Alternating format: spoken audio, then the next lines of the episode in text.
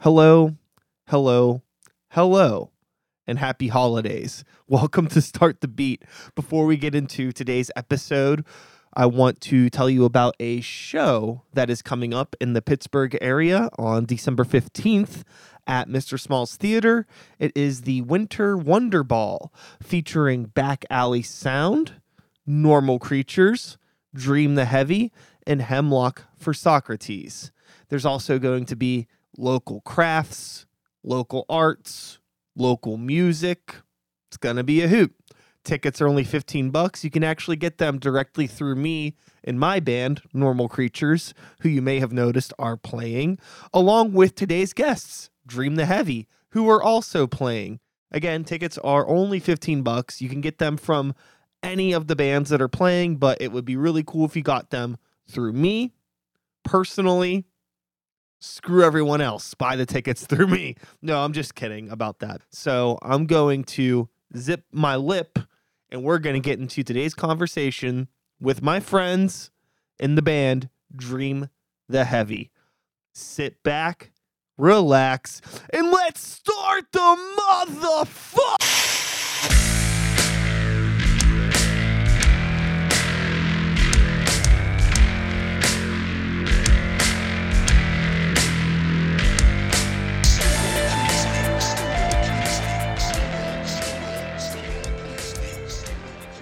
Hello and welcome to Start the Beat, the show where we highlight the past, present, and future of the Pittsburgh music scene. I am your host, Brian Sykes Howe, and today joining me, finally, a long overdue conversation, I suppose I should say, the one and the only Dream the Heavy. Make some noise for the internet. Thank you. You up there. Thank you. I'm looking good. Appreciate you. I say long overdue, but I think in some ways it was maybe unfortunately timed, because I would say around the time that your band started to kind of make some noise and play a good bit of shows is around the time that I'm like, I'm not doing the podcast right now. I remember that. Sort of stuff that happened back then. So, but fortunately, I'm back and you're healthier. Still here. And healthier. When you take those downtimes, you regret. We were just having a conversation about this. You can't be good to anybody unless you have yourself taken care of first. Put your oxygen on and then take care of everybody else. So I'm glad you had your downtime. Otherwise, we would have a miserable time together in this bedroom. Hey, yes, this is still a much bigger bedroom climax. Of sorts. I may or may not have actually slept in here before. We all got to talk about that. I couldn't blame you. Hey. There's a couch over there. It gets comfy. Anyways, what's up, everybody? How are we doing today? Thanks for coming by. Thanks for having us. Man, it's good to have a conversation with you. Yeah. So glad to be here. Yeah. Long overdue. It is. It's all of us have been fans of the show from way back when, so we're absolutely honored to be here. Hell yeah, dude. I would be much more honored if this microphone was closer to your face somehow. You're kind of a tall guy. Know. How are we going to do this? Put your ears on so you know if you're reaching. How about there? Is that fine? That was great. All right. Nice. It's been a long time. We've been waiting to do this. I mean, long time fans. Hey. Yep. Well. First time guests. Yep, and first time. Another thing, too, that I do want to just get out of the way up front is that we're going to be on a stage together for the first time very soon. Yes. Yeah. Absolutely stoked. Thank you for inviting us. Thank you for thinking of me. Dude, I'm really stoked. We wouldn't want to do it with any other group of bands. With the amount of energy that we're all putting into this, we are absolutely thrilled that everybody is reciprocating that energy too. We're talking about is the Winter Wonder Ball, Mr. Smalls Theater, December 15th. Be there. Don't be too square. But, tip to be square. Actually, back to you. Squares only. If you're too cool, don't fucking come. Fair enough. Anyway, as you were saying, my friend. I don't even, where to begin with the Winter Wonder Ball. When we were still forming Dream the Heavy, TK and I would meet up at the coffee shop, Black Canary, and just kind of bullshit and brainstorm and get all these things, and never in my years of being here, I've never seen an event that was primarily dedicated to Pittsburgh musicians or Pittsburgh artists, something that would actually facilitate them and show them off in the winter. It always felt like during December, everybody kind of hibernates, goes into their own. And we were just like, well, why the fuck is that happening? Yeah, it's like a universally dead season. Yeah, and even if you ask other bands, they're like, oh, we don't do that during the winter. It just seemed like a great opportunity to kind of stretch our legs and get out there and do something fun for the community. I've been involved with it for a few years now, and I coming from the Bay Area, in comparison to what Pittsburgh has, Pittsburgh is very accommodating. There's this strong sense of community. Oh yeah. There's a sense of pride that isn't there back home, and the Winter Wonder Ball thing was something that I wanted to do. That TK and I had talked about. And when it comes to bands, I think we got some of the best in Pittsburgh. Yeah, it was pretty gorgeous wish list that actually happened, and everybody said, yeah, like, man, like, you know, you kind of put it out there, and you kind of hope, you know, hey, you want to come out and play? Yeah, we kind of got the perfect lineup for that. And you guys came out to play. Hell yeah. It is all friends of the show. Mm-hmm. Obviously, my band, Normal Creatures, is playing. I need to preface that because I guess I play in 10 fucking bands. Hit the button. Oh my God, I hit the wrong button. It's there it is. Normal Creatures Boner. Is playing along with friends of the show, Hemlock for Socrates. It's the only sound worth making when them two are around. You know what I'm saying? They know. And them little silly boys and the one and only Back Alley Sound. Trash. Fuck you guys. Absolute fucking There's trash. Only room for one rap band on the bill. No, I'm joking. Back Alley Sound's they're the homies. Yeah. They'll be on the show soon too. Nice. To also help promote this little ditty. Oh, good. Yeah. Hemlock was just on last season, so. Well, that was the first of this season, wasn't it? It was. Yeah. They kicked off the season. Yeah. Yes. Yeah, they're good to pop it with. As a couple. Yeah. So, all right. Now that we got all of our little promotional things out of the way, and there is one less hoodie on. Mm-hmm. Nice. So much better. Hoodie with the wood. So much better. Let's talk a bit about Dream the Heavy. Okay. Mm-hmm. So, who wants to do the sales pitch for the band? TK? No. Well, the thing is, I don't think there's much to sell. It's a good being. Like, it's a great entity. It's a great experience. It's a huge happiness in my life. Anyway, I mean, are you talking like origin story? Because everyone loves a good origin story. Spider-Man, nobody gives a shit. All of our Uncle Ben died. Yeah. The collective Ben. Yeah, the collective Ben. But hey, you know, this is a... What do we want to say? A rock and roll band? Sure. How do you want to classify it? I think that's the only way you can classify it. A lot of bands tried. It's funny when I talk with sometimes some people on the show that are a little bit younger, and I call them a rock band. I feel like they're like getting offended by it because it's not subgenre enough, right? Yeah, you know, it's all rock and roll to me. People love their subgenres. So if there was there's no hyper classification of what you want to consider Dream the Heavy. We can go into little different things because everybody has their influences on it all. It's fucking rock and roll. That's exactly what it is. You heard it here first. People. It's bombastic. Yeah. It can be elegant. It could be detrimental to your health. It's everywhere. Ryan, I've always thought that Ryan would have the best answer for this because he's coming from a point where he actually got to see us play. Yes. And then joined the band. Yeah. So it's on you.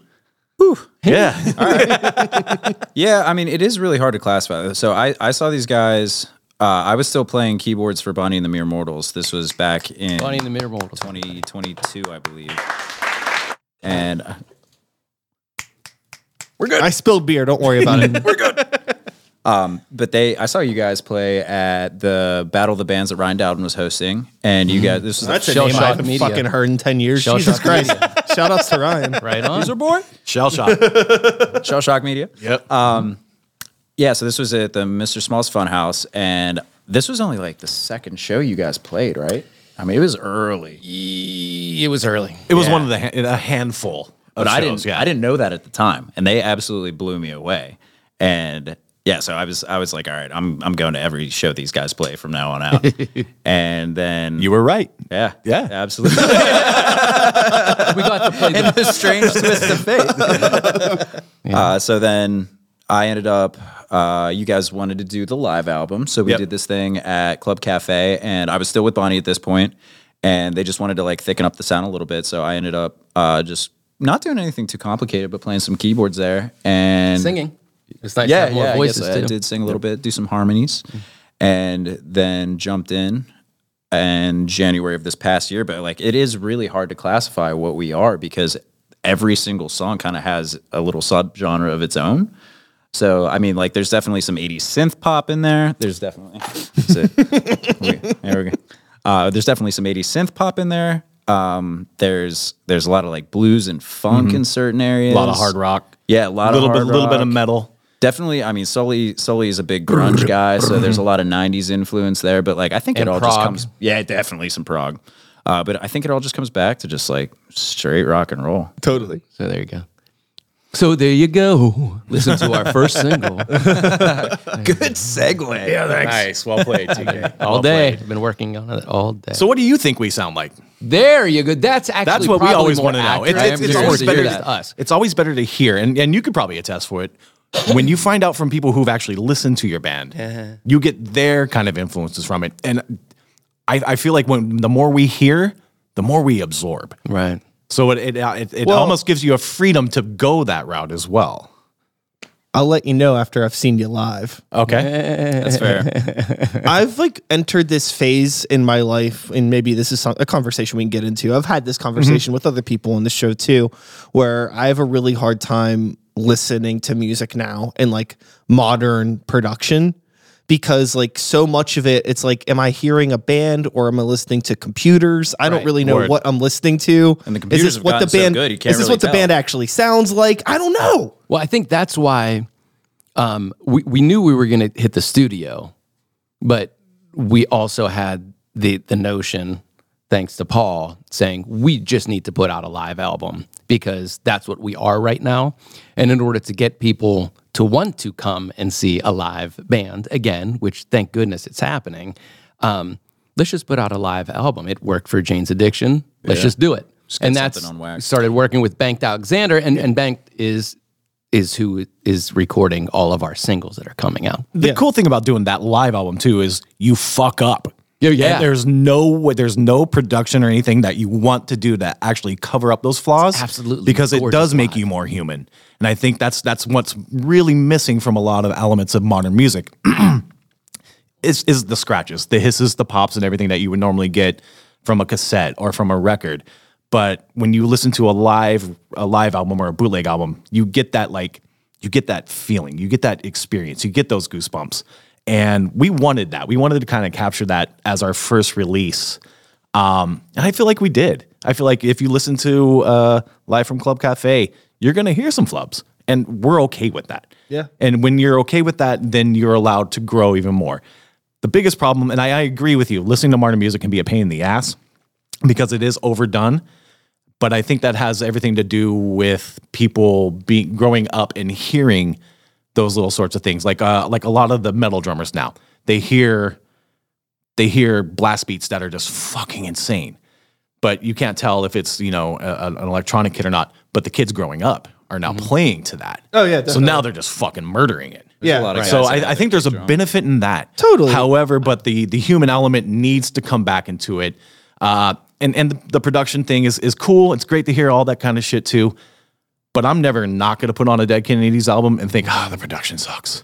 Yeah. Or put on like an LL Cool J record and be like, it could have been this, it could have been that. No, man, those things make those people. Sure, and like if a song's good, it's good. It doesn't have to be perfect. Good. The thing that bums me out, it just makes it like harder for me to engage with newer production. Mm-hmm. Is somebody building a roller coaster? What is that? That's my erection cycle. That's the vibrating. I would like to apologize. Cycle. I did not implant. Shut off the pump. The implant. It's please on. Continue. Paul's partner has a apparently remote. That's on 10. Yes. My wife is at home just hitting the remote like, let's fuck with them really good. Well, anyways, I guess, hey, you know what? If you hear do it live. It's all rock and roll. That's what we're talking about. There's flaws. There's flaws. There's a beauty in it. The thing that fucks with jazz. Me, yeah, yes. The thing that fucks with me with listening to some modern music is not so that it's like the overproduced, but just how it like it all sounds the same. Mm-hmm. It's like the same filter that everybody uses on their photos. Yeah. Then that makes them all look the same. Right. It's like all of this music just sounds the same. It's like the same guitar tones, the same vocal. It's all the same. There's it's formulaic era with Joey Sturgis drum tones on. Yeah. You know, it's like every metalcore album had the exact same drums on it. Like, yeah, I couldn't agree with you more. It's weird to me. I don't know. But I don't think it. I think it's always kind of been this way. Sure. And we all know the ones that do it because they are feeling it and they're or originating it, the first fad, the fad makers, right? And then everybody mimics that sound. The ones that mimic it don't really stand the test of time. They don't have a long game mentality as far as creativity goes. Mm. They're here like, I'm here to be a part of something that's now. And I love this moment in time. I'm part of this generation and I'm thrilled about it. And they become it. They become it, and so much that they lose themselves. And this is every society, and I'm not going to go into politics and religion, but music and the arts are an outpouring of the community. So, but my point is, those people don't really stand the test of time. They're just living in their now, and then they go on to do their other things. The people that are expressing themselves in a new way and creating those sounds and living outside of that comfort zone that the producer is selling them on, or their tribal instinct to survive is telling them to do. There's a history doesn't hold on to them. Totally. The Dave Clark Five and the Beatles. What's a more popular name? You know what I mean? Anyway. I think a lot of that's luck, though, you know, because it's like most people when they're creating, they're just doing what comes naturally to them in a lot of cases. And, you know, it's like not everybody's going to strike gold with coming up with the next new sound. You know, it's like that. A lot of the times that happens completely by accident, whether you intended to or not. So because it's natural. Yeah, exactly. And you're tapping into something that is kind of in the neighborhood or a city that's getting their music scene happening again, and I like here in Pittsburgh. So I think everybody's going to inspire each other by being themselves the most. I think that's what the best art is you inspire other people by being your best version. It's be the change or be yourself. And, you know, they're kind of the same thing. Allow yourself to change because that's what life is. But if you get pigeonholed into somebody else's belief system, you're kind of fucked. Yeah, more than kind of. Yeah. You're fucked. Until you realize that it didn't work. Yeah. So, yeah, but there's luck involved. But again, it's not a long game. Like, the only way to have a long game is to realize that you're going to fall down. You're going to fuck up. You're going to try something. You got to try something. And you're going to fall down and you're going to fuck up. People are going to laugh at you. They'll call it cringy. They'll call it too weird. They'll call it something they can't comprehend because they've never heard it before. And those people that tell you they can only comprehend or like your shit because they've heard it before, well, that's not really the audience. That shouldn't be your value system. Yeah. Because they don't have value on themselves as an individual. Why the fuck could they ever value somebody else's individuality? I could go down this rabbit hole a lot because growing up as an artist, as a painter, and having your family, as all artists, musicians, your family telling you, oh, you're starving artist, you know? And it's like, man, when you go to the grocery store and you're at the checkout line and all the tabloids and all those, who are on the magazines? When you go to work and then you stay up to watch Johnny Carson and Dave Letterman at night, who are they talking to? They're talking to artists. And so what is the definition between a starving artist and those who made it in your mindset? This is the people that go, you know, to their 9-to-5 jobs. Sorry, my soapbox just exploded there. I will say, I think that mindset is changing. You know, like I think I agree. Nowadays, the people are starting to value just making art for the sake of making art instead of, you know, it's like people's metric for success is not the same as it previously was, you know? And I think that's a lot to do with like how people value themselves. And I think that's a really positive change. Mm. Oh, totally. Yeah. Not only that, the gatekeepers, you know, back in the day, Motown Records versus Stax Records, it's now in our living rooms. Mm. You know, like NBC didn't tell you that you're good enough to do this. You know what I mean? Whammo didn't tell you, you know, DVE didn't tell you you're good enough to do this. We took it upon ourselves to validate your uniqueness, your work. Well, and this all kind of comes back to the whole Winter Wonder Ball thing. We're not afraid to fail. We're afraid of not putting everything out there, not doing the best promotion, the most promotion, the over-communicating, the silly bullshit Instagram posts. All that stuff has to happen. Skits. If it fails, what is failure? Is failure not having 300 people there that are just all talking to one another? Is you know, I believe that the terms of failure and success are vast now because a lot of people are expressing themselves with their full intent. And going into that, I feel like this is going to be one hell of an event. I think we're going to have a really good time, and we got a lot of killer bands. It's definitely going to be a blast. I think failure would just be like, you know, when you have that and you're sitting down at the coffee shop and you're having that conversation, and someone's like, "What about doing a show in December?" And someone's like, probably a bad idea." And then you're like, "Yeah, that's right. That's failure. That's failure. That's a really that's good fucking point. Failure. It's not showing up." Yeah. You know, and I think that I've, you know, struggled in the way that an artist struggles, which is like just drama. It's not actually struggle. I mean, it is sometimes, but and, you know, the dramatic struggle of the artist of like trying to think about like, what am I going to do with my art over time? And I remember when I first started really putting myself out there as a rapper or a hip hop artist in the late 2000s, you know, like there was times where like, this isn't me like putting myself on any sort of a soapbox or anything like that, but it's like, you know what I mean? It's like I opened up multiple shows for Wiz Khalifa, Mac Miller, all this stuff before anybody really, I mean, people here knew who they were. And like, I was, you know, I knew promoters that were doing shows with them, and it was very much like, hey, you know, like things could work for you if you did X, Y, and Z.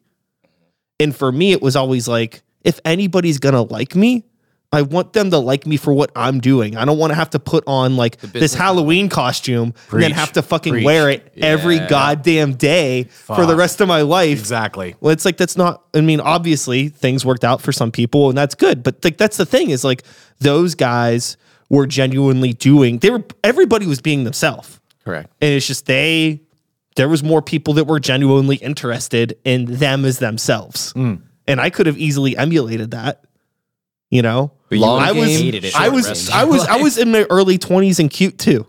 Once upon a time, believe it or not. Oh, I believe it today, baby. But you know, now as we're, you know, pushing the big 40, maybe I'm still cute, but it's a little bit harder, you know, when you're still doing music that is to some degree inherently adolescent at its core, and trying to like mature in age and still create age appropriate, which who knows what that means. I think about these sort of things like that. You know what I mean? Where it's like, you know, it's like I'm in a heavy metal band. I make rap rock music, but I'm also like, I'm a little bit older. It's like, I don't want to make music for teenagers, but I want teenagers to like my music. I don't want to be like Blink-182. A lot of people give me shit for like not liking Blink-182, but like but also they're just being themselves. It's just not for me. Dude, you know? I think, it's just not for me. I think if you think about it too, I think the trick is to not think about it too much because like as you get older, especially because like you're the vocalist, you know, for Greywalker. So it's like you are the one who is sending out the messages, you know, it's like the guitar playing can always get better, that kind of stuff, but it's not saying words.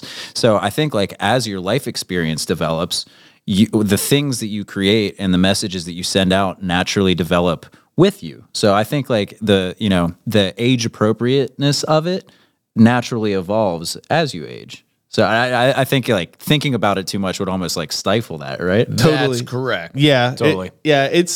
I don't know why I obsess over things too much. Maybe it's because I'm an artist. I really don't know why.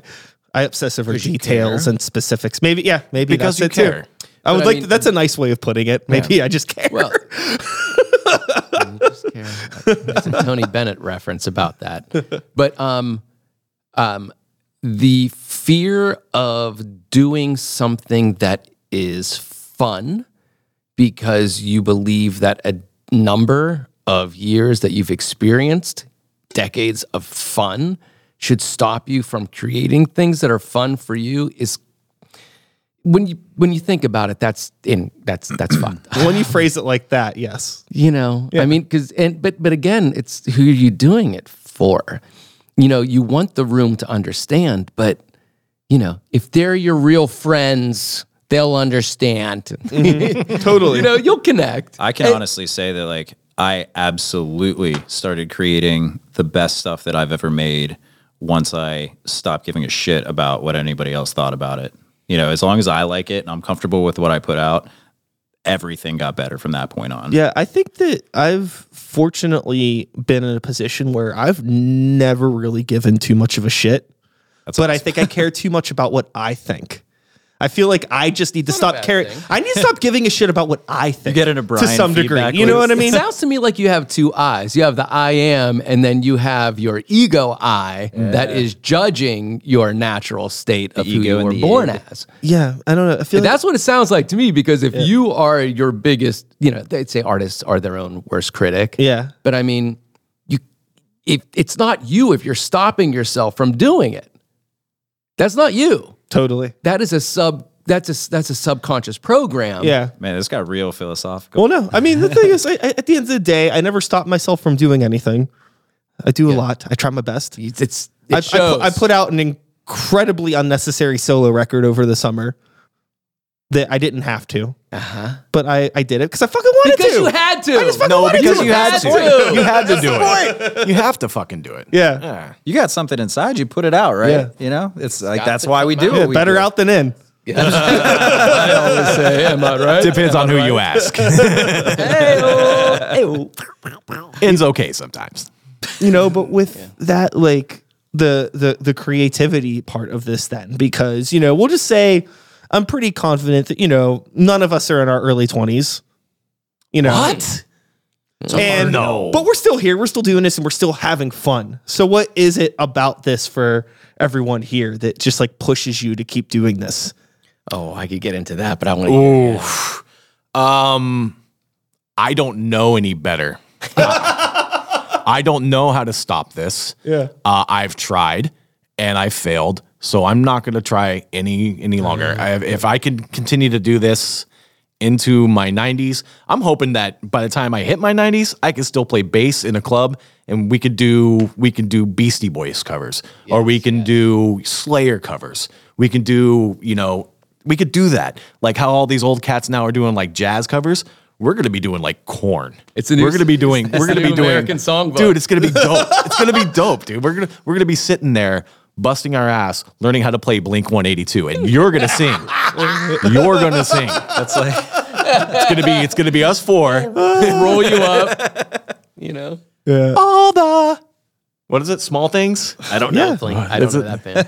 That's a lie. You don't know that band? Really? Yeah. Nah.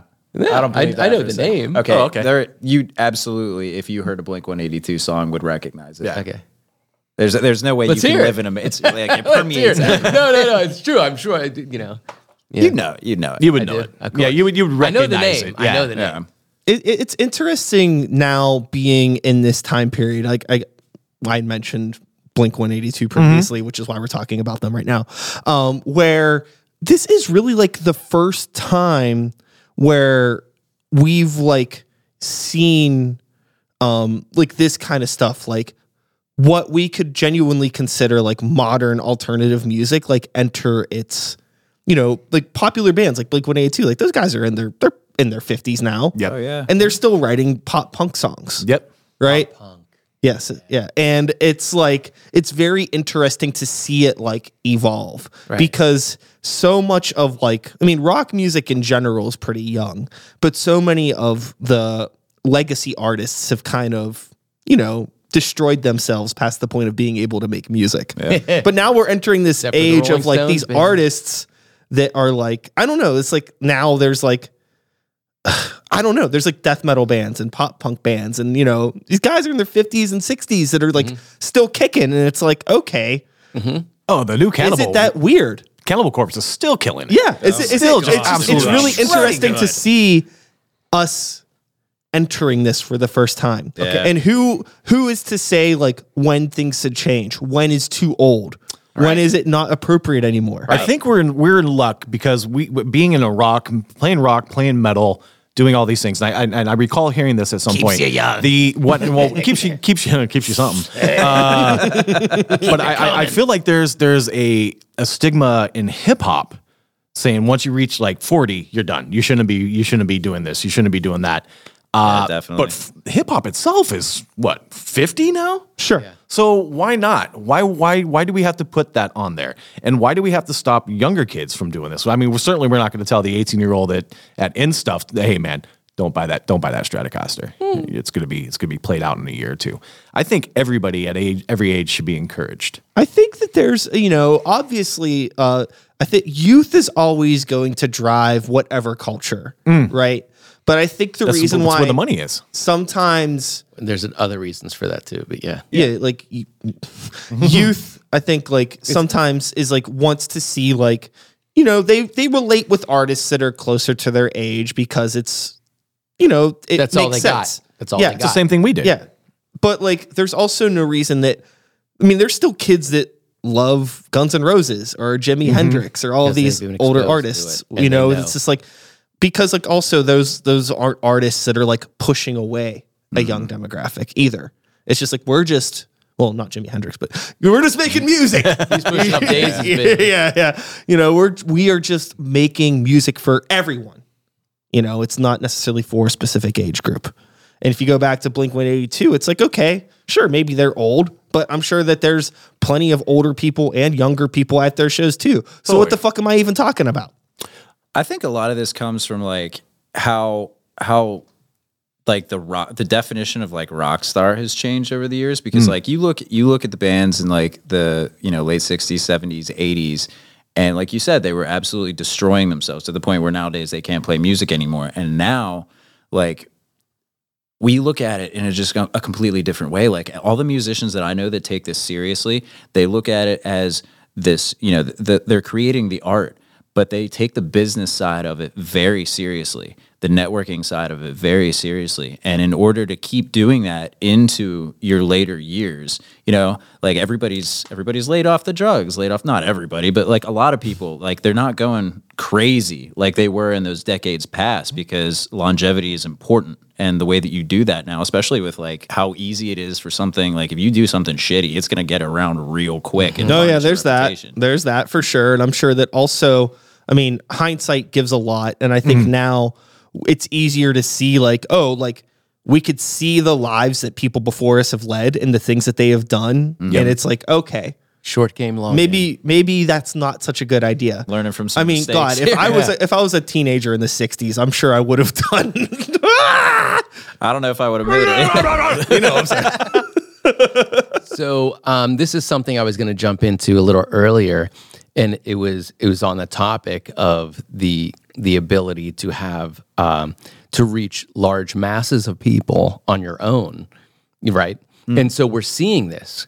And when we grew up, the mystique of the artist was fascinating. You know, there was Paisley Park and there was, you know, Neverland Ranch, but like all these places, like, and now people are showing what they have for breakfast. You know what I mean? Madonna is showing what she has for fucking breakfast. So my point is, as people start realizing people are making careers out of it outside of the music industry. Yeah, the gatekeepers. It's a career choice. And so now the artist class is being represented on the same class as the industry, human beings. You know what I mean? Of whatever field, or fucking let's say sports. Okay, let's look at it's all entertainment. And if you are in a sports career, you have a health regime that you need to do to make your career last longer and longer. And now the individual from home sees this and says, I can make a living outside of signing my life away to a record label, but the only way I'm going to do this is the fucking long game. And you need a health regime. Yeah. Regiment. Regiment. Regiment. But my point is now I think that everybody can look at it as a really possibility instead of a luck. You know, being with the right person at the right time and then selling your soul and becoming Elvis and such. Part of that, too, is like there's so many different ways to make money off of making music. Like if you look at sync licensing, you know, there's so many bands that exist now that exist not to play shows, not to sell merch, not to do it in that sense, but to just, you know, have music that backs TV shows and commercials and that kind of stuff. And, you know, there's different ways to go about it. Well, you know, there were conductors and people that would write for symphony. And, you know, there's Jan Hammer, you know, there are people that, but yes. Yeah, absolutely. There are occupational possibilities for musicians, artists, visual artists, people, writers, people who move, people who tell jokes. Yeah. Artists, expressive, the creative class now has a larger platform than ever. This is the new renaissance, because we'll start realizing it's not us versus them. It's not a creed. It's nothing visual that's going to separate us, right? That duality bullshit. When you start realizing that, man, the more you can be yourself, the more value you have. Yeah, that's freedom. That's freedom. And not as a dictator, like the more me I am, everybody will follow me to be me, yay, and wear my shit that looks like me. No. The more you are you, the more your kid gets to be themselves and their friends and so on. Sure. And so such on, a good point, and so on. Yeah, and when you find strength within yourself and you allow yourself that freedom, that exhibits to other people, well, fuck, if TK can do this, why can't I? You know, it cuts down those barriers, it cuts down those borders, and allows you to actually propel yourself towards something that is more meaningful. It doesn't have to be meaningful to everybody, but if you are finding joy within yourself, then you're going to exert that, and other people are going to see it. Yep. Your light's going to shine. You're going to exude that. And I think this is a common collective between everybody in Dream the Heavy. We all somehow in some way have adopted or have always had this philosophy. I think that's what makes this band so potent. When we come to writing, when we come to performing, no one is going to say, hey, Paul, don't go shaking your ass over there. You know, you're an older guy. Don't do that. Or, hey, TK, let's not do this or not. There's an absolute freedom to do whatever the hell you want within this band. And you'll see it when you see us live. Yeah. And we're also very playful. Like Ryan and I will you know, dance together every once in a while. Constantly. But again, within that freedom is strength, is power. And I think that's what is most attractive as a creative. When you have that, when you have that ability to put that out there and a lack of fear. That's kind of the subject, is like a lack of fear. But you can also allow that fear to propel you, because if you don't find something worth being uncomfortable with, then you're not really going to create either. So the fear does feed you. But fear is just the unknown. It is the unknown. But fear of you got to go into the unknown system is going to fuck you up. Yeah. Fear of something you haven't tried before, that's still fucking you up. So yes, it is. So you know, and you just need to disrupt your comfort zone. Well, yeah, you put out a solo record this year. Did you have fear to that? No, not really. It felt really good because it was you. Good. Yeah, and you felt comfortable with it, and you just knocked it out. It was refreshing how easy it was to do something without needing the approval of anybody else. Oh, yeah. Nice. Yeah. I mean, but I like that. I like working in a band. Yeah. I like a group setting. Oh, it's healthy. But sometimes you just need that solo stuff. It's kind of cool to just be like, it's done. I don't think there's a person because I said it's done. Yeah. Yeah. I paint. Like, that's my career. I'm a painter. And that's a lot of alone time of not asking anybody when it's done. Being in a band is extremely. I love collaborating, And it's healthy for me to learn social dynamics. I shit you not. Yeah, totally. Dude, 5 years ago, I don't talk to people in normal ways. I find that so hard to believe. A lot of affirmations, a lot of self-worth, a lot of work. A lot of work, baby. A lot of work. And Miss Mundock. And a healthy partner. Yeah. You know, like, who's your favorite audience? Who do you care that cares? You know what I mean? Like, who's the one person that you admire so much? Their opinion. Well, their opinion, they're willing to tell you, hey, that 100%. Sucks as well. Like, to have somebody. You suck. Yeah. Like, well, no. What you did suck. Yeah. It's maybe. Like, I'm sorry. I was just being flamboyant. Yeah. But it absolutely benefits. You don't necessarily need a partner, but it benefits you greatly, and to have somebody that you can bounce ideas off of, that is outside of your creative circle as well. So, you know, shout out to all of our partners. For me, I think that, like, I don't have, like, multiple creative circles. I think it's all one. Like, even though I play in different bands, like, it's all one. Everything's become genre fluid right now. It's all the same. And maybe part of that helps because it's like, I mean, you know, bands share different members and things like that, or like other people. I don't know. It's just like, for me, it's like one big thing, you know, and it's just like, oh, today I'm hanging out with these friends and today I'm hanging out with these other friends, but I don't, like, have, like, any sort of different agenda for any of the projects. It's all the same. Mm-hmm. And maybe that could be a detriment to some degree, but it's like, I don't push anything harder than anything else. I just push everything as hard as I can. Word. You put it on a pie chart, and it's like, well, okay, if I'm doing 10 things, I can only give everything 10%. No, max. But you have to be... but I'm trying. You just got to be present when those communications happen. Mm-hmm. This conversation happens. You have to be present. Yeah. Or you make shit for art. Well, you also got to allow the people around you to shut down as well. And I think that's how can I put this well? You can't continuously push, because then you just burn everybody out. Oh, totally. So to have the outlet of multiple bands and multiple creative vices is killer. Dude, I mean, communication is such a huge thing in anything with just, like, anybody that you know. I fucking hate talking. Right? And, like, it's just... I'm out! It's just like, it's so important to know, like, where everybody's at. Like, it matters. Like, word. Like, how was your day? Like, oh, like, you had a bad day at work, or something's wrong with your fucking kid, or something's wrong. Oh, like, your toilet's broken. I can understand that's very frustrating. Maybe I shouldn't be nagging you about these drum parts today. Frustrating. Dad joke. Oh.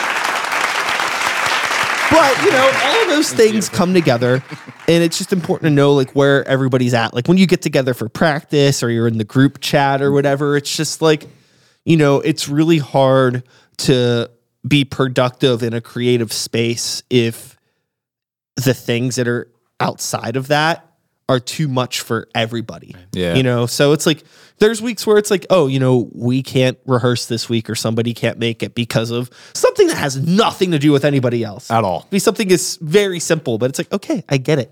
You have to understand. I live a life too. I get it. Yeah. I think we're all pretty good at that. There's definitely, like, times when, like I took a month and a half, 2 months off. I was making career switches, trying to figure out what I was going to do.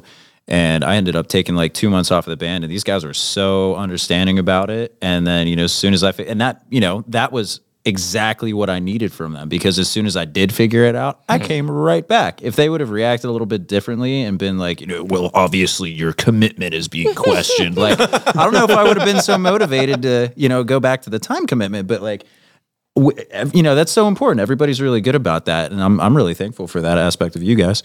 So the thought... We love you, and we're so thankful for what you do bring to the table. You help us grow, and this is my point. When you are an individual artist and you spend all of your time alone obsessing in order to be yourself, right, and then put it out there. We were talking about that earlier. Right, okay. Yeah. But now you're in a band, and now you learn communication and collaboration. Now this helps you grow, because you allow all these different backgrounds of music choices that you would have never fucking chosen on your own. And you now progress. It's dialogue. It's a conversation. It's a new mind.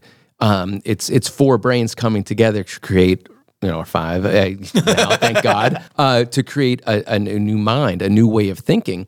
And Dream the Heavy is Dream the Heavy because there are five individual components that are allowed to be yes and on the table. Shout out to Sully and Mathias, too. Love you guys. Sully and Mathias. Yes.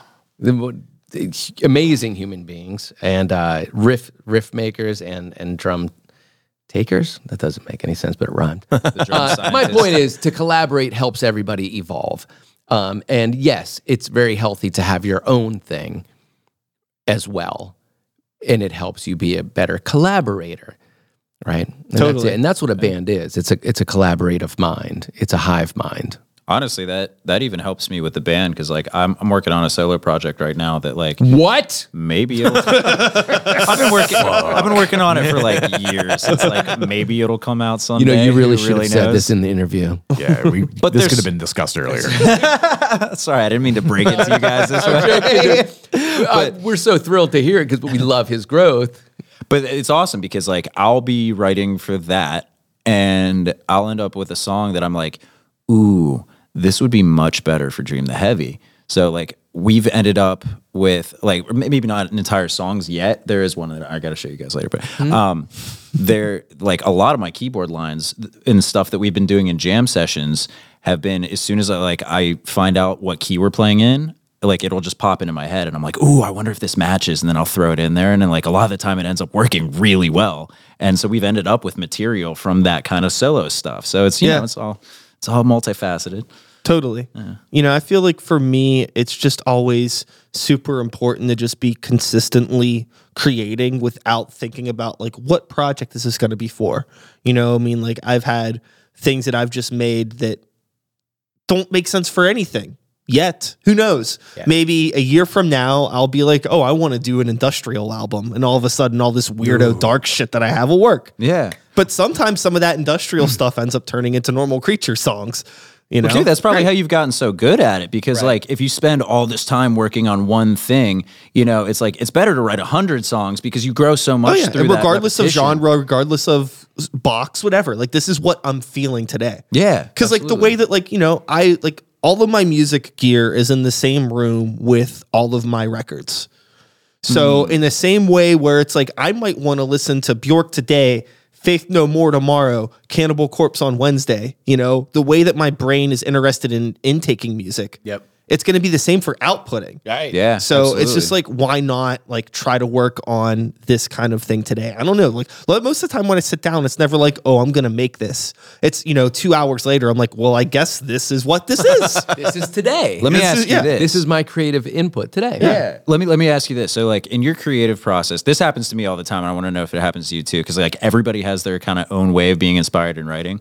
A lot of time, I'll be listening to a song and I'll get a rhythmical idea or some just something like that, and then immediately I'll have to go write it down or go bonk on the piano or something like that, and I end up with a whole 10-minute thing that I end up piecing apart. Do you, because your records are in the same room as your instruments, do you sit there and listen to stuff and get ideas from that and kind of sit in the lab and work that way? Or I think that I've come up with ideas in every way you could possibly think of at this point. You know what I mean? There's been times where I could be listening something and I try not to, this sounds of course he's saying that he's not inspired by things that he listens to. I am inspired by things, but usually it's in a weird way where sometimes I'm really big into dynamics when I'm putting together music and trying to put pieces together that don't fit. More moods.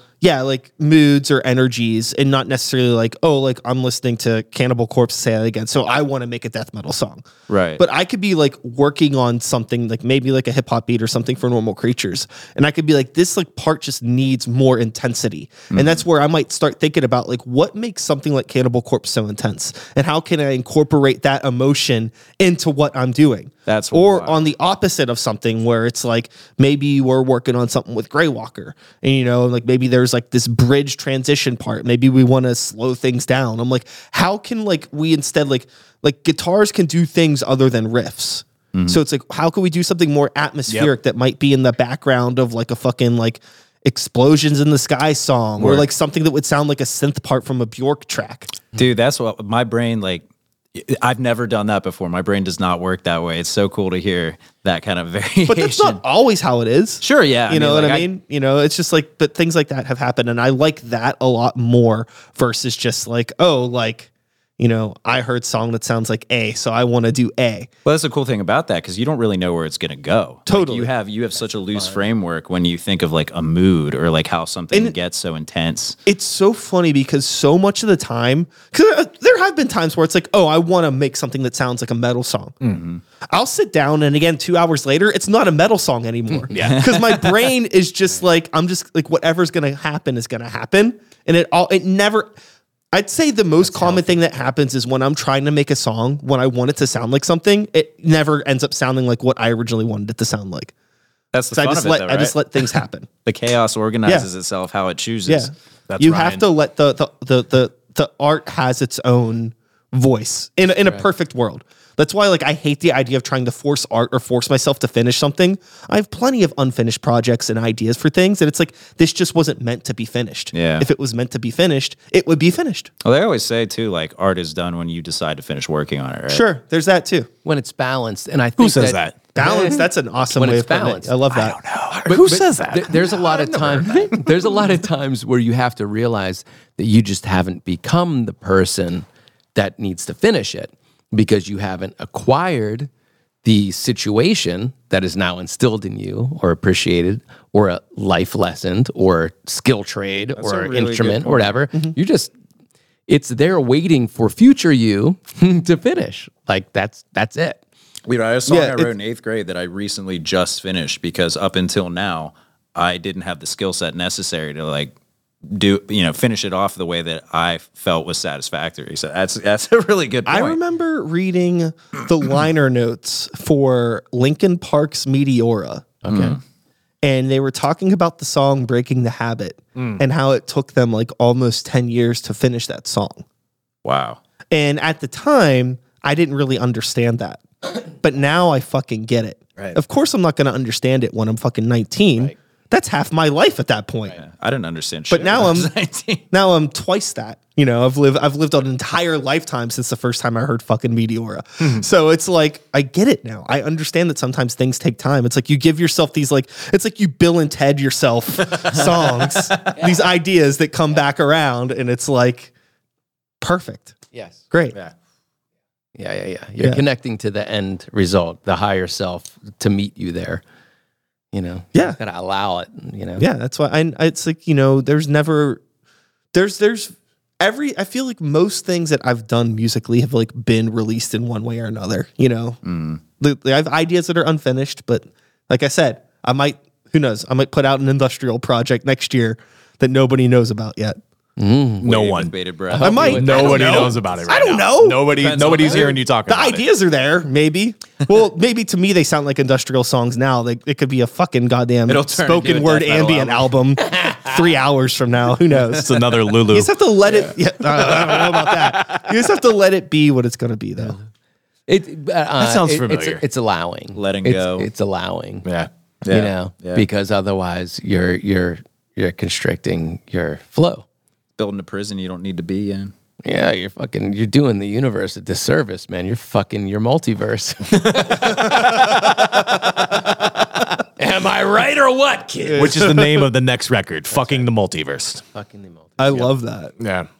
So right now, you know, I know that you mentioned that the band has been recording songs with our baby boy Banked Alexander. Shout outs. Love that dude. Friend of the show. Which one's the clap? Yeah. Which one's the clap? The one that says clap on it. Okay, can I? Yeah. No, don't touch it. It'll give you the clap. Yeah. Yeah, it will. But yeah, so you've been doing that, and that's a very modern way of releasing music and connecting with people rather than doing like the big album thing, you know, just kind of like song. So is that kind of the projected plan just moving forward, to just kind of roll with that? Or are you working on like a bigger collection of things to do something more mystical in the future. Oh. Well, I like that. What are you thinking about? We're just recording a record. I think we've collected some things, and Bent has been kind enough to lend his ear and lend his talents, and has opened us up again to a whole different world of music. I've known Bent for quite some time. When I was playing in another band in Pittsburgh, I actually played with Hemlock for Socrates while Bent was running sound, and I met all three of those people at Club Cafe the same night. But as far as like going and recording with Bent, it's been fantastic. He drives us. He allows us to be who we want, but then he also will add his bits and pieces to it. And if anybody in our community doesn't know Bent, try to get to know him. He's Pittsburgh's Brian Eno. Yeah. He's awesome, but yeah, we're recording. We got a bunch of songs. We're never not looking on the horizon to continue to record. I would say the release schedule is a very modern thing, though. Yeah. Like, so the plan, as far as I understand it, is release a few singles. Yep. Drum up a little bit of energy, and then EP, and then album. So I'm trying to think who just did this recently. Sleep Token. Sleep Token just did this, where it was like single, single, single, EP, and then when they released the album, the EP was like part of the album, and I think that's the plan right now. No, that's totally the plan. Okay. But when we did the live from Club Cafe thing, we just dropped that shit. Yeah, there was no single, no anything. We just wanted to get something. We needed out to get there. Something up. Yeah. And now we're taking the route that everybody kind of does. But in the future, I would love to do another live album. I'd love to set it up. Write a bunch of songs and just fucking press record. We have such a massive back catalog. Oh, it's so stupid. It's unmanageable, honestly. Because like our practices just turn into jam sessions. Like we always kind of start with one to get warmed up, but our practices turn into jam sessions just out of nowhere a lot of the time. Like Mathias will be sitting there just like playing a riff or something like that, and then TK will be like, "What is that?" Yeah, and it's never jam on it for like 20 minutes. It's like. All right, circle back. It's never a guitar riff. He's always just doing some killer ambient stuff. Yeah. And then Sully will come in and just lay down some of the coolest fucking drums. I mean, the guy's got an experience in drumming and a knowledge of drumming that dwarfs a lot of people. He really does. But he also knows restraint, and he also knows what works really well. And he's an incredibly musical drummer. He's a fucking incredibly music drummer. We're very fortunate. And so, yeah, I would love to just fucking put out a live record. But, yeah, right now we are doing the formulaic thing because it's easier. No one wants to see a band and be like, oh, they got a fucking double album. Let's go ahead and sit down for 2.5 hours and try to digest all of this. You get a song out, you do it, and you go from there. But in the future, I would love to just... Plus algorithm. Be honest, when the day comes that we're able to... release what happens on a weekly basis. You know what I mean? Yeah. There's a song every week we get together. Absolutely. So I mean, if not more. Yeah, and sometimes it's blues, sometimes it's goth, sometimes it's hard rock. But when you have a team to work with, you can do that. You know what I mean? It's like, watching, on Disney, who bought, the Beatles, all this happened, and you see them come in and create, and then that's the album. And you hear about this all the time, with Motown and Stax and all in the 60s. This crew of musicians in Dream the Heavy is prolific. Like there's so much in each individual that when we're in a room together, songs happen. The first time I walked I was invited to the studio to meet up with these cats that Paul had introduced, put together. We could tell the story another time, or you could hear it in another podcast. But it's true. It's already out. Yeah. But two of the songs are on this album, and it was from day one that I walked in the room. Day one, "Eyes of a Killer" is pretty much exactly how it came out of us. My favorite song. And "Candy" was that day also. I think. Yeah. I think that. But it's and I do the scat kind of instrument, and then we'll write the lyrics from it, but like note for note, "Eyes of a Killer" is like exactly like it was built in the first day I was in the room with these guys. Really close to it. So my point is, there's no end to what this group brings to the table every time we're together. Yeah. It's so healthy. Yeah, I don't think we're running out of material anytime soon. No, it, like you were saying, that the back catalog is ridiculous. It's like, now what do we choose? And as far as like releasing, it's like year one versus year two, you know? And that's where we are right now. Like, we have a great catalog, you know, and we're looking forward to putting them out. We've started introducing them on stage.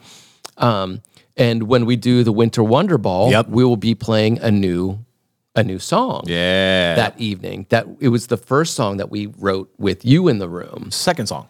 The second? Second. Breakdown we wrote with you were Ryan. In the room as well? Not for the whole thing, though. I think you guys already had that riff. We had it the week prior. Then I just fucked up everybody's flow. Sorry. And so the next song is called Escape, and you were there for the writing process. I was there for the jam session for that. You know, and you have, you know, for probably about like 90 other songs that aren't released yet. Yeah. We're going to spend January writing, you know, actually nail down some of this stuff. I'm curious, do you see similarities in this sort of way of writing within Normal Creatures, within Greywalker? No. Yeah, how do you guys write? So Greywalker is very meticulous, just because there's a lot of notes and things that are happening. It's not the type of thing where like you can like jam and things happen. Very few metal bands right on. It's very specific. It's almost scientific. Yeah. You know, and it's like math. Yeah. And in some ways it can be, you know, and there's plus sides and downsides to that. But like one of the biggest downsides to that is that it just takes us a really long time to write, you know, and like figuring out like how to transition between parts and feels and make it feel organic and make it feel human. I hate when you're listening to a metal band and it sounds like you're just taking sharp turns. It's going from craziness to craziness to craziness. It's like Tron. It needs to be like it needs to all flow together. And like, you know, I don't really write anything in Grey. I mean, I write the lyrics and I help structure. That's probably the thing that I do the most is I nitpick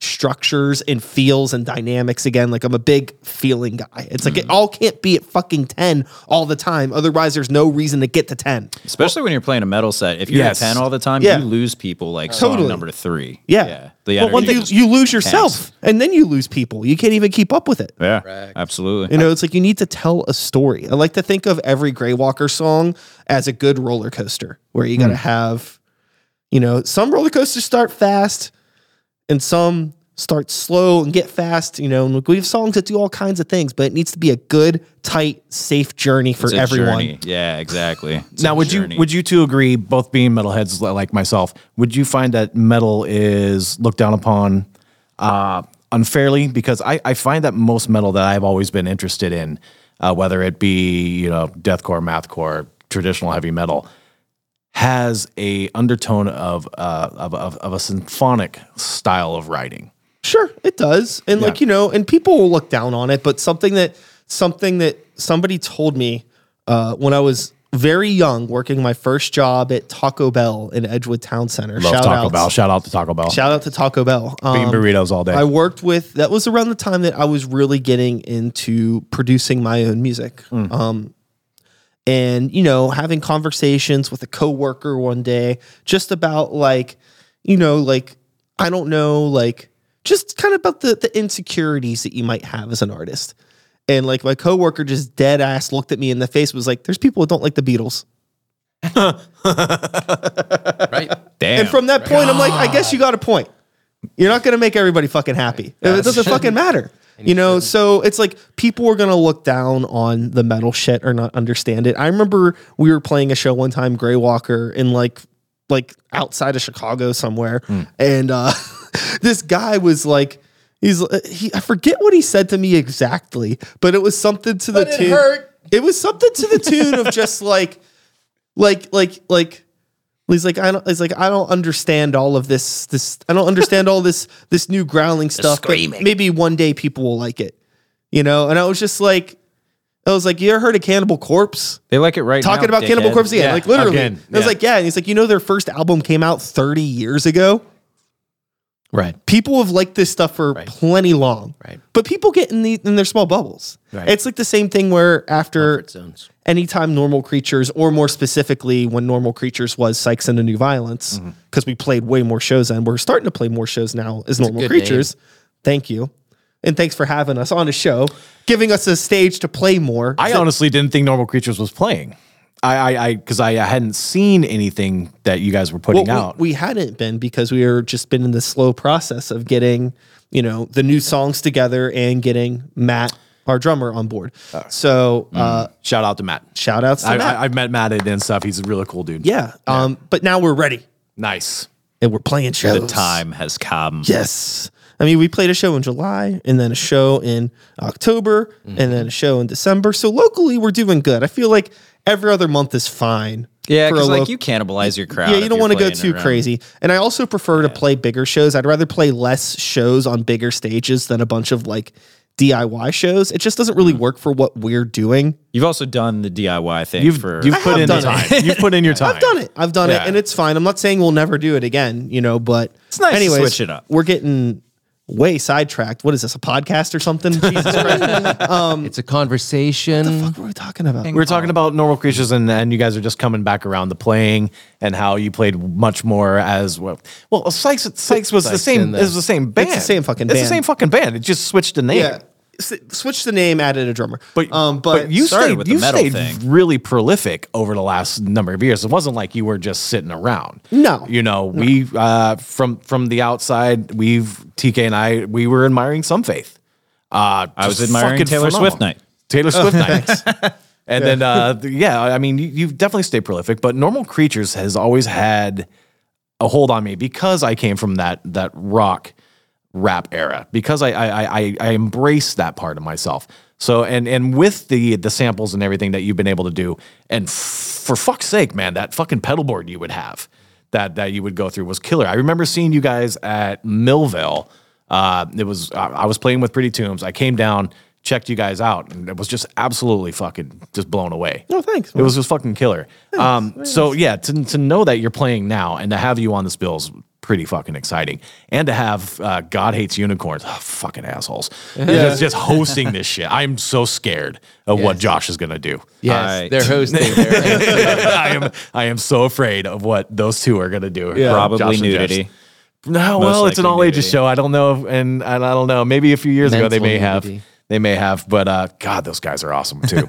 We're very fortunate with this December show. I think that I would predict that I think they're going to be reasonably tempered. Yeah, because even if you see like a God Hates Unicorns show, and I guess if Josh or Jess or anyone else from the homies are watching, observation I've made of their live show is that they always start out kind of tame.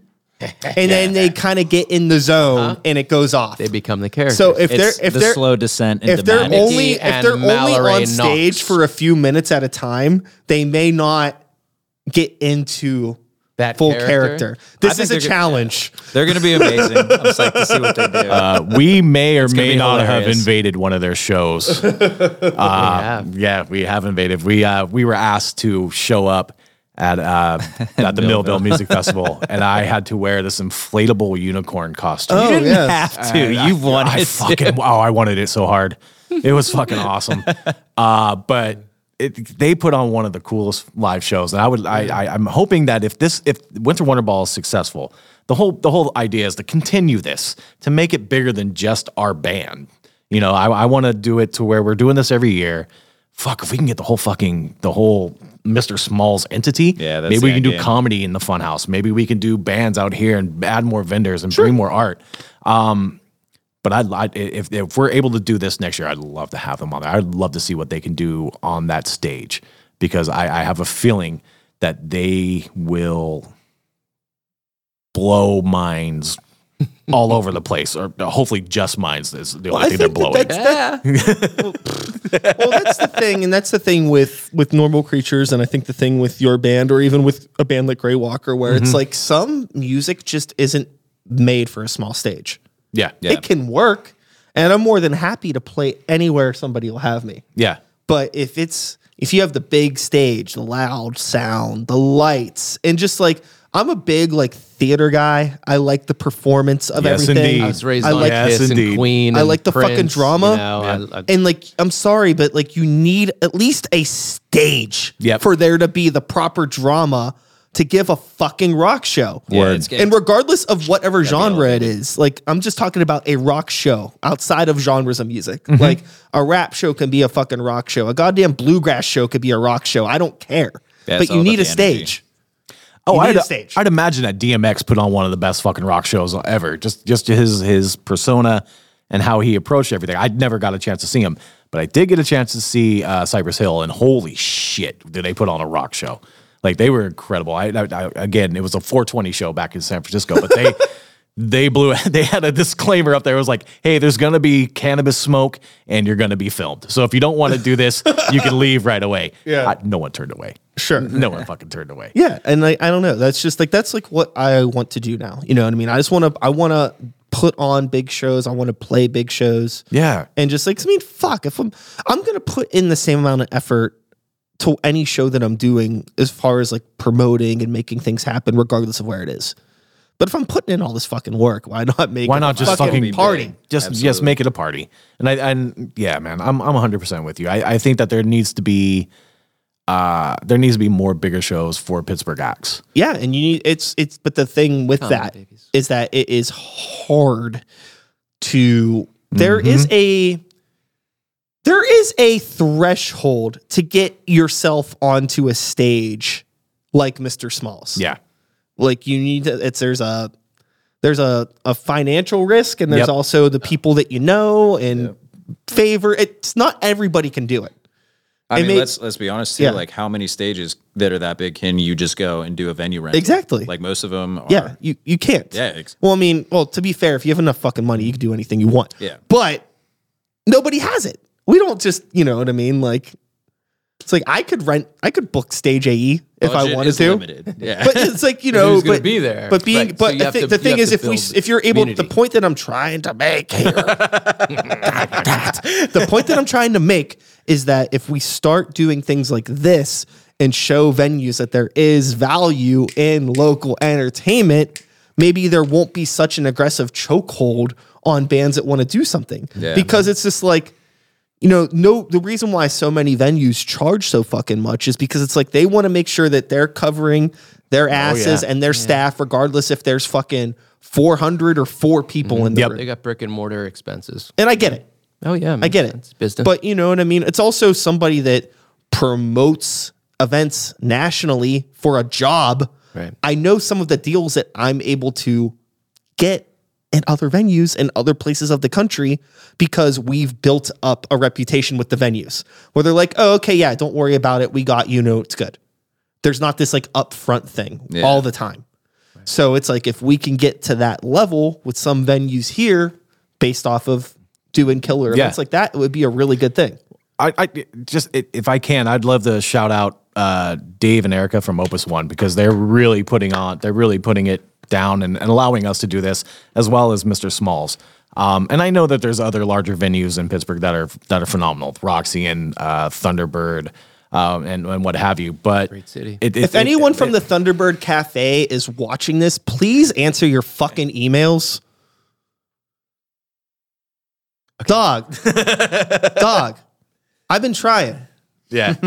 I don't care anymore. That's the other thing too. I'm done being fucking nice to people. Hold on. Cool.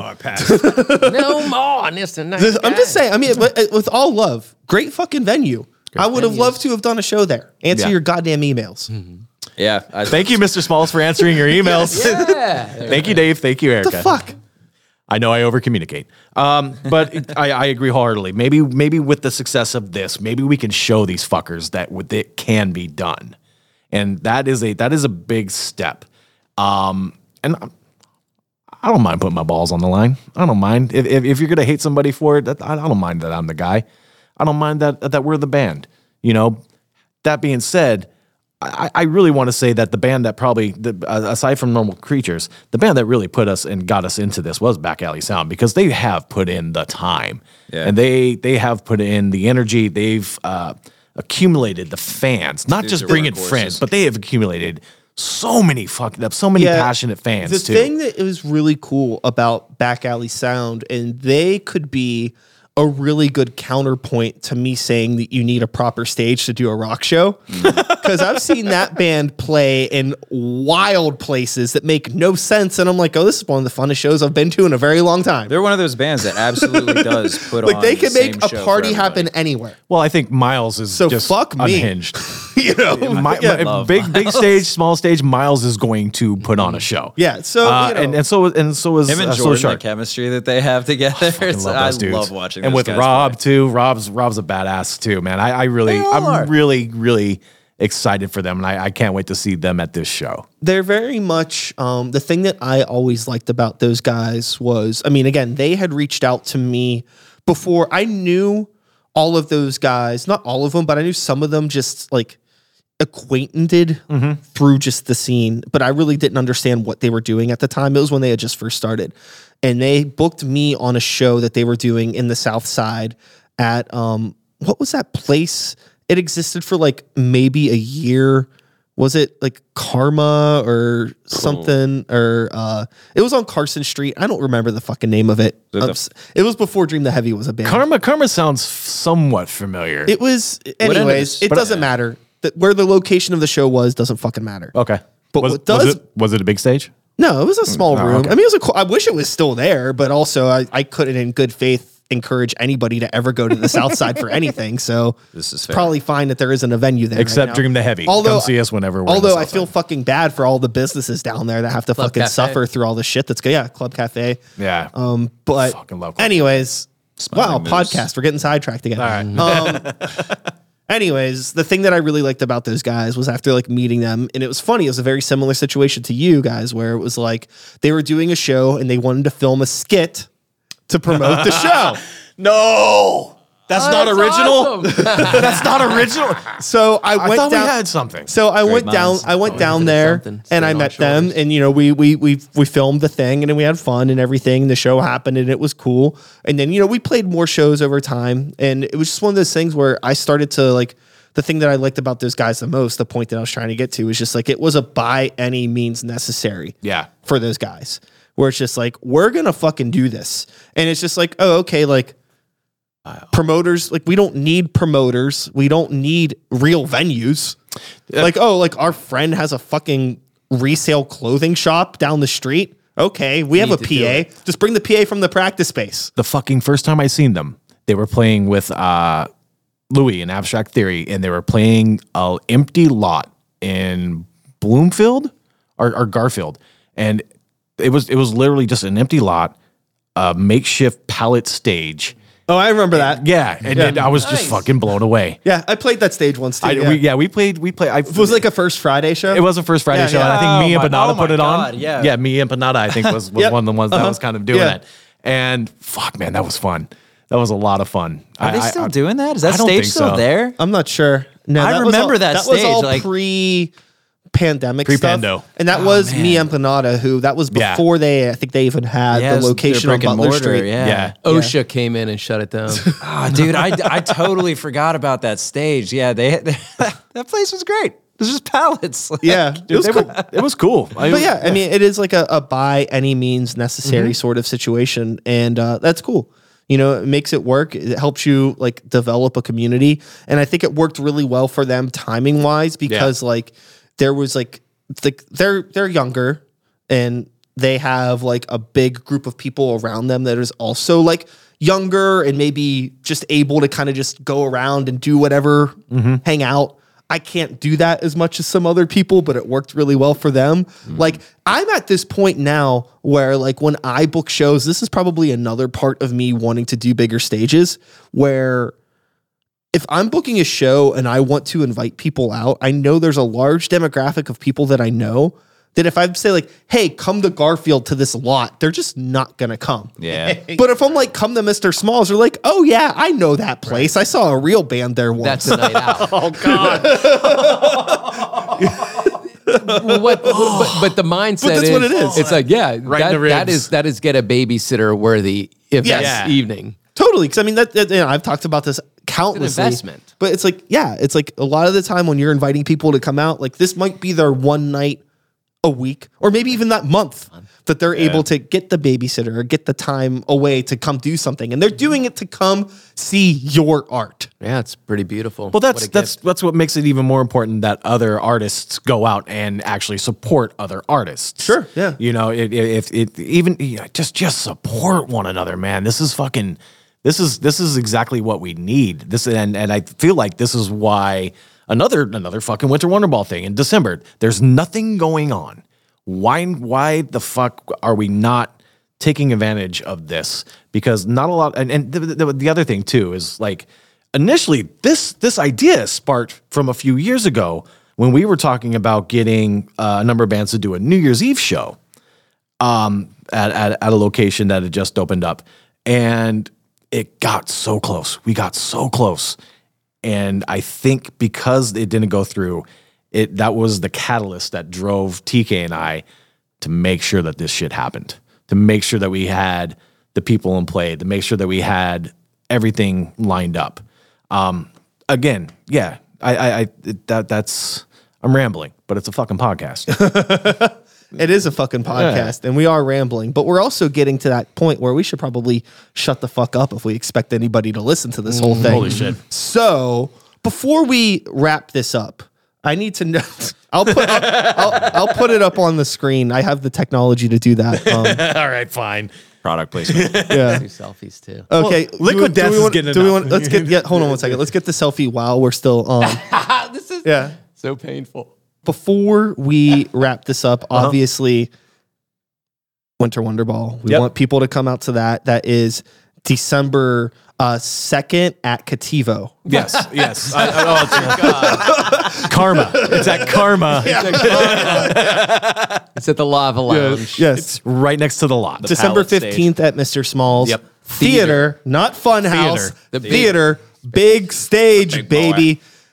A lot of vendors, local vendors, great local vendors, artisans, and musicians. We're going to be doing cheesy prom pictures, so that's like huge, dude. Yeah, that's going to be fun. So we want to encourage people to kind of dress up, but you don't have to dress up. But let's make this an experience. You could do a Dumb and Dumber kind of thing and get your prom photo kind of thing. It's like a prom photo, ball photo scenario. I might be a psychopath in putting more production into the Normal Creature set than I did for Nosferatu. So I'm so psyched to see this. Oh. I saw the video of the Nosferatu thing. It looked dope. So I can't wait to see what you guys. It was a fun show, but you're a little bit restricted when you're working within the properties of something that already exists. Right. Sure. Yeah. We're going to be full Normal Creatures, baby. Oh, it's going to be so. And it won't be normal. Creatures. It'll be anything but. Do you guys have a theatrical wardrobe theme going on? You know what? Don't say nothing. Let everybody kind of figure that out. You're going to have to come and find out. Yeah, we'll just say that I have ideas. Find out and come. So do we. And I have a month to get everything together, but that's fine. I'm looking forward to it. So yes, that's Hemlock for Socrates. Dream the Heavy. Normal Creatures, Back Alley Sound, December 15th at Mr. Smalls Theater. Mm-hmm. Hit me up for tickets or anyone else that's playing if you know them. These guys. We got them. We got them. Or any other bands. Hemlock's got them. Back Alley's got them. We'll get them to you if we don't. Well, hit us up. And I'll drive to you anywhere. Go to the Instagram account so you can see all the vendors that are going to be there and support them and share. Because that's what they're doing for you. There's going to be links to all of this stuff in the bio for this. If you're listening to this on like Spotify or something and you can't get the links, just go to my Instagram and everything will be there. I promise. And if it's not there, these guys can beat the fuck out of me. We can. Shout out to Mathias Brown, the guitarist for Dream the Heavy. Shout out to Sully on drums. Love you, Sully. Love you, Mathias. We miss you guys terribly and love you madly. All right. Well, with all of that being said, that is all, folks. Thanks so much for being here today. Thank you so much for having us. Yeah, thank you, man. This was killer. Of course. This was awesome. So good. Hell yeah. I will be back again next week with another episode, probably Back Alley Sound if everything goes according to plan. You know what time it is. Same time, same place, same channel. You know the drill. My name is Brian Sykes Howe. The name of this podcast is Start the Beat. Take care of yourselves. Take care of the people around you. Peace. And we're done. We did it. That was a podcast. Yeah, that was so fun. Hell yeah. That was a great conversation, man. So cool. That was awesome.